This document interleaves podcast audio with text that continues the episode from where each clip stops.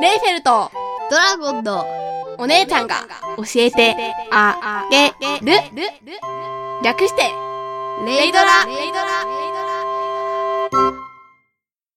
このポッドキャストは、頭脳面積で、ポッドキャスターとしての先輩であるレイフェルが、成績残念で漢字を覚えられないドラゴンくんのために、いろいろ教えてあげる番組である。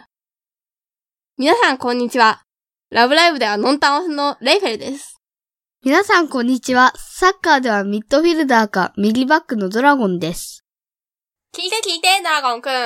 なにお姉ちゃんは、吹奏楽部に入っています。イェーイ。ええ知らなかったのかよ。何回も家で言ってんだろ。そうだっけないやいや、でも吹奏楽にはほんといろんな楽器あるよ。例えば、チューバとか、チューバとか、チューバとか。チューバしかねえじゃねえかよ。チューバだけじゃ演奏成り立たないよ。全部伴奏だろうが。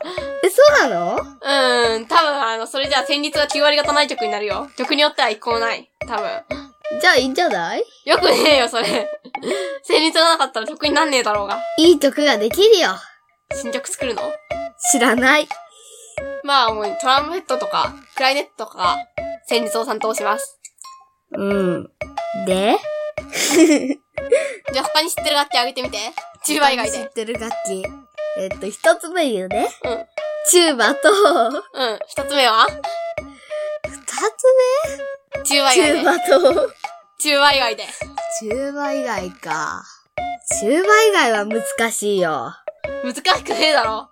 えー、っと、じゃあ、分けて整理しましょう。うん木管、フルート、ピッコロ、クライネット、アルトサックス、テナーサックス、バリトンサックス。これは音域が違うだけで基本的には同じ楽器だ。あと、ソプラノサックスっていうのがあるけど、吹奏楽であんまり使わないから持ち替えになることが多い。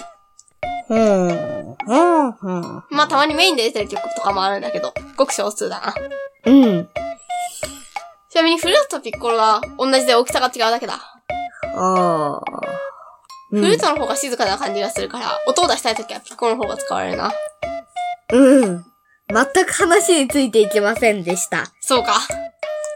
じゃあ、あとはクライネットだけど、クライネットには、アルトクライネットとかバスクライネットとか呼ばれるクライネットもあるけど、バスクラは基本的に、何中は止まりたいよったり、つまり伴奏だ。ククライネットやなありながら華やかな舞台を与えられないという兵器がおる。いいんじゃない別に。いいのかなアルいトいクよライネットはエスカンって言って、まあ、だいたい1オクターブの半分ぐらい。1オクターブっていうのがドラミファソラシドーっていうのが1オクターブ。それの半分ぐらい。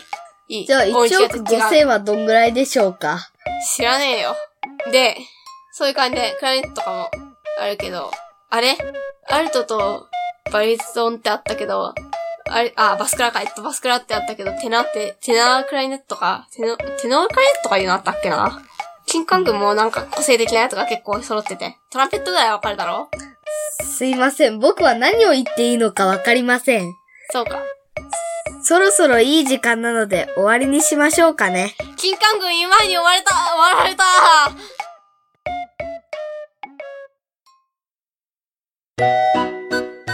レイフェルとドラゴンのお姉ちゃんが教えてあげるでは、お便りを募集してませんが、何か話題にしてほしいこと、会話の内容に対するツッコミ、訂正などがありましたら、お知らせください。メールアドレスは、レイドラ OC80、アットマーク、gmail.com、数字の0に、d, r, a, o, c, 80。80は数字の80、アットマーク、gmail.com です。 Twitter も同様に、レイドラ OC80、同じく数字の0に D, R, A, O, C, 80。80は数字の80でお願いします。それでは、皆さん、さようなら